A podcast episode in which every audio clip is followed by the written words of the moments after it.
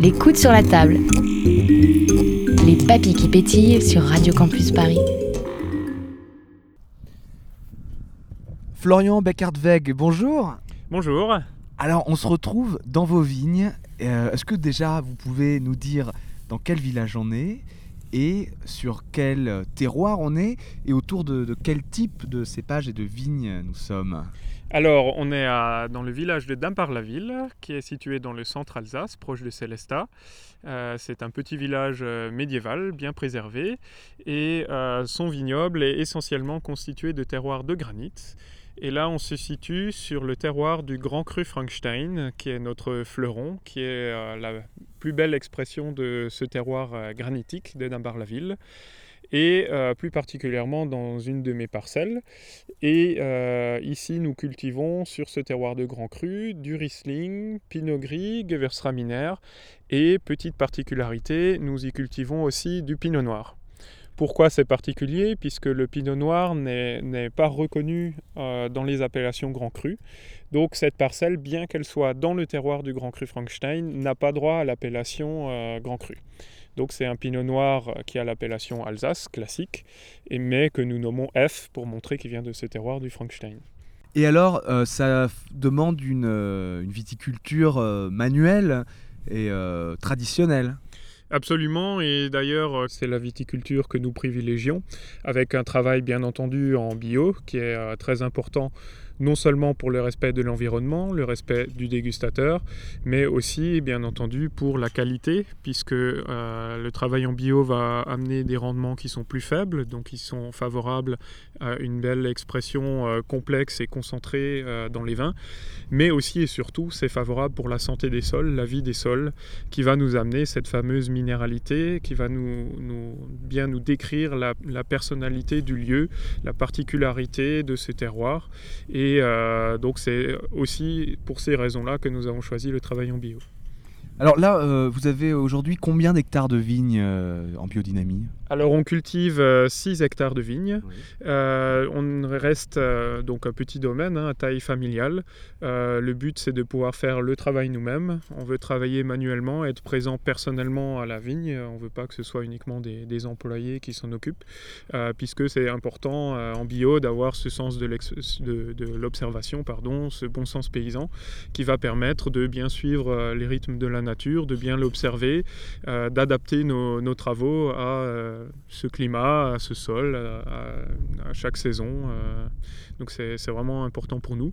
Donc je travaille avec ma compagne Mathilde, qui est présente surtout au vignoble, et mes parents Yvette et Michel, qui sont retraités, mais très actifs toujours, comme c'est des grands passionnés. voilà.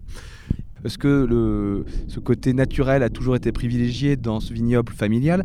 Et quelle est l'histoire de ce vignoble tout simplement? Oui, alors euh, on est vigneron depuis 14 générations, depuis 1590, donc euh, vous avez raison de souligner cette, euh, cette très longue tradition, cette très longue histoire euh, ici à Dambar-la-Ville.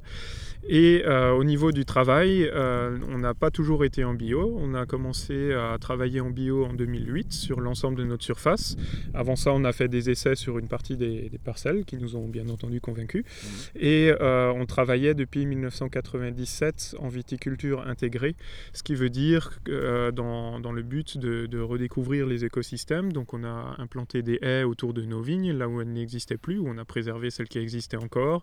Euh, L'enherbement des vignes aussi est pratiqué chez nous depuis 1982. Alors l'enherbement, ça veut dire euh, grosso modo, pour les auditeurs qui ne savent pas euh, ce que ça signifie, on laisse pousser de l'herbe qui devient concurrentielle, c'est le mot qu'on qu'on utilise, je crois. C'est-à-dire a un- un- y a des petites bêtes qui se, qui se baladent dans ces herbes et qui vont venir euh, détruire d'autres petites bêtes qui peuvent faire du mal à la vigne. C'est un résumé euh, qui tient la route Voilà, absolument. Donc euh, ça, ça permet de, rééquilibrer pour pas avoir trop de pression de, l'une des petites bêtes, comme vous dites, de, cette faune.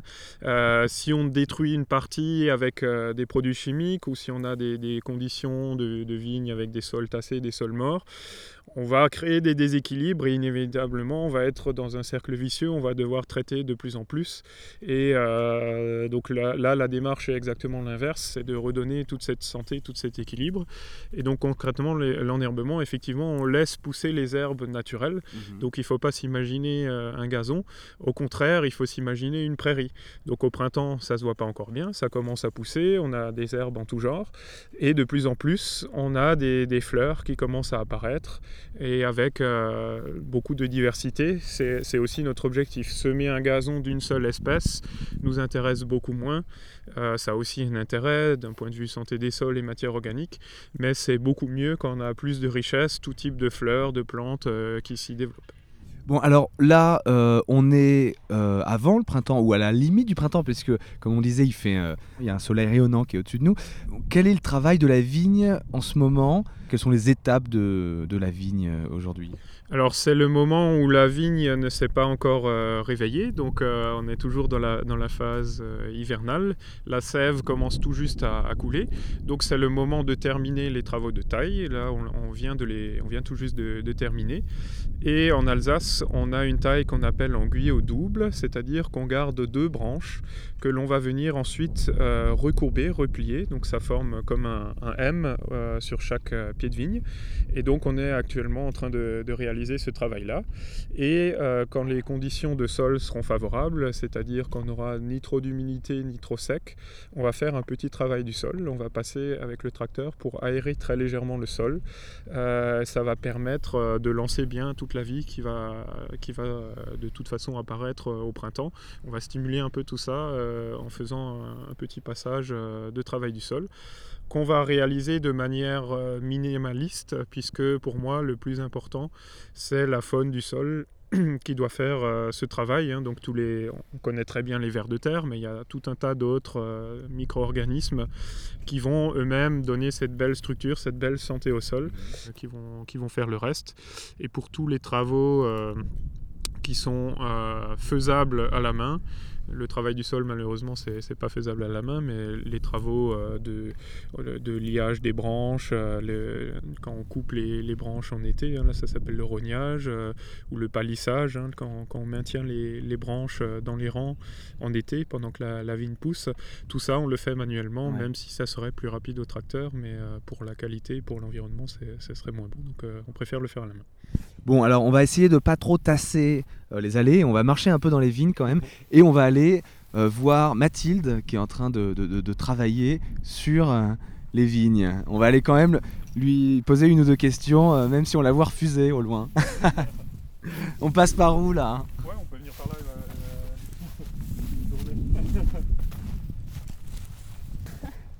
Donc on vient de rejoindre Mathilde. Alors Mathilde, on, parlait tout à l'heure du, travail de, la vigne avec euh, Florian.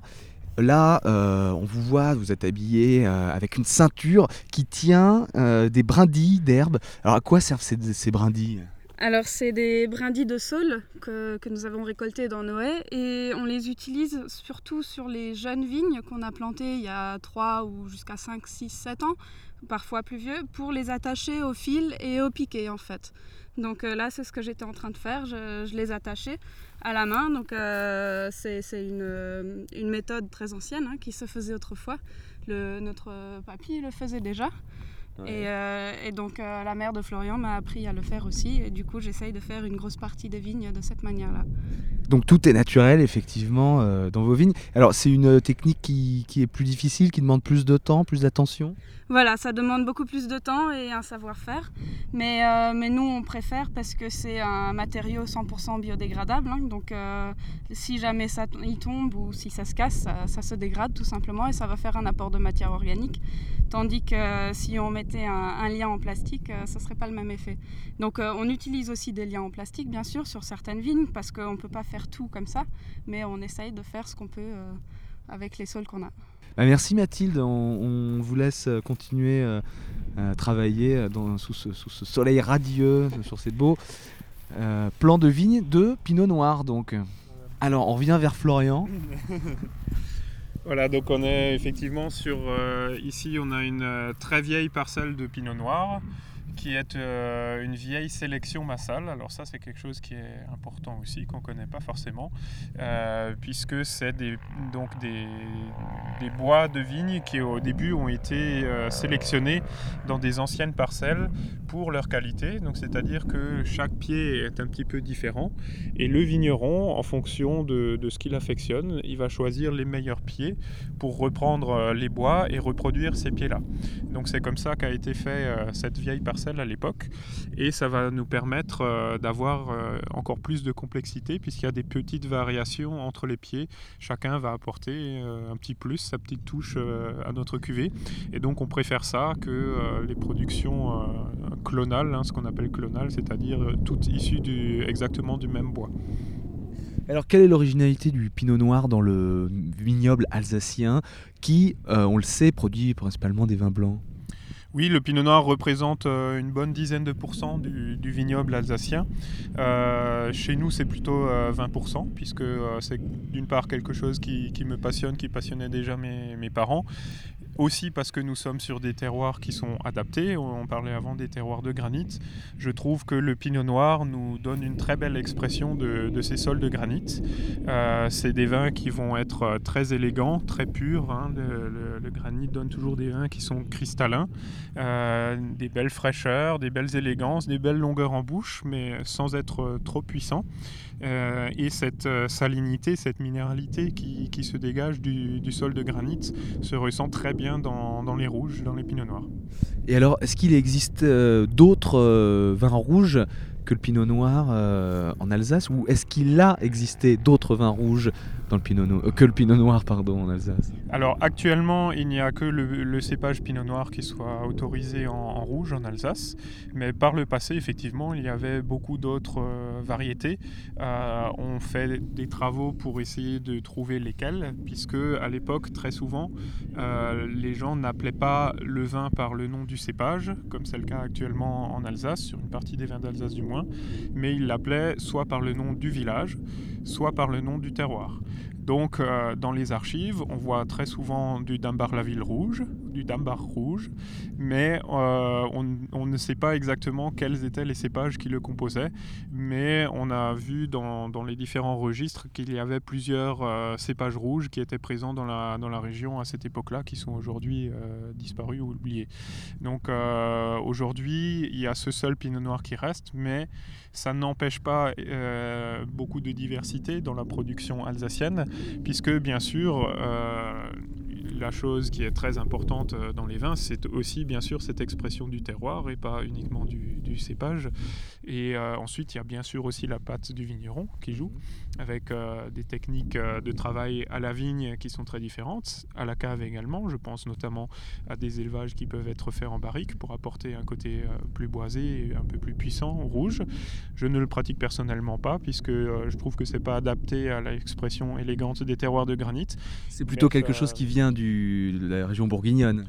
Oui, traditionnellement en Alsace, c'était plutôt élevé dans des euh, grands foudres euh, en bois. Donc les grands foudres, c'est des, des, tonneaux qui font entre 1000 et 4000, 5000 litres.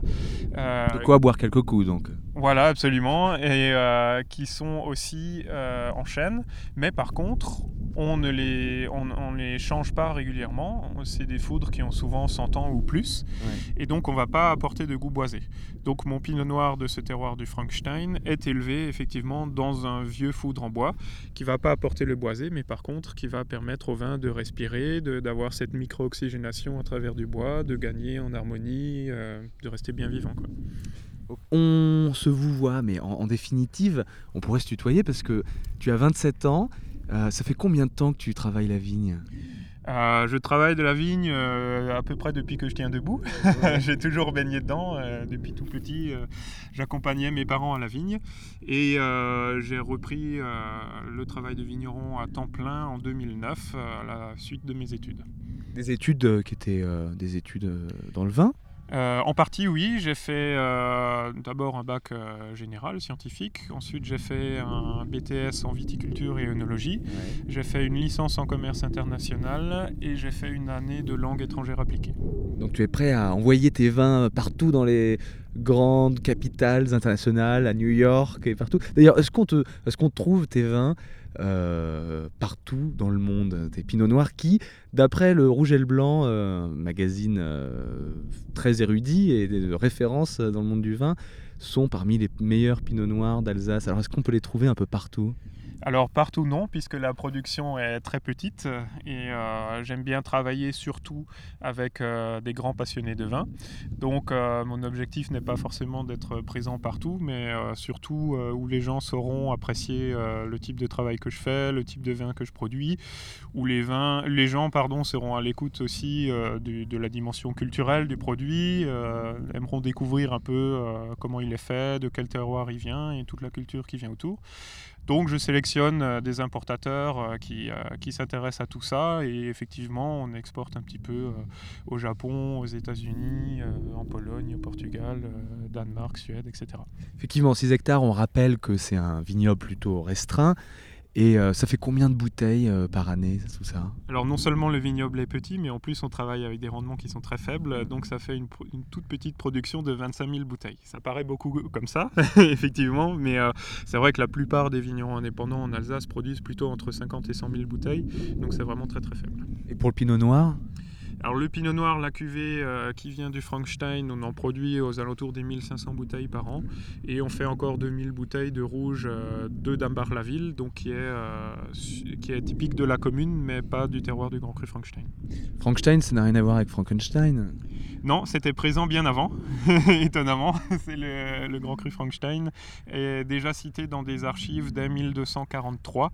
Il était cité euh, par les couvents qui, à l'époque, dégustaient très bien, étaient des bons connaisseurs, et il était cité comme un terroir euh, réputé. Donc, ça fait très longtemps non seulement qu'il est cultivé, mais même qu'il est reconnu qualitatif.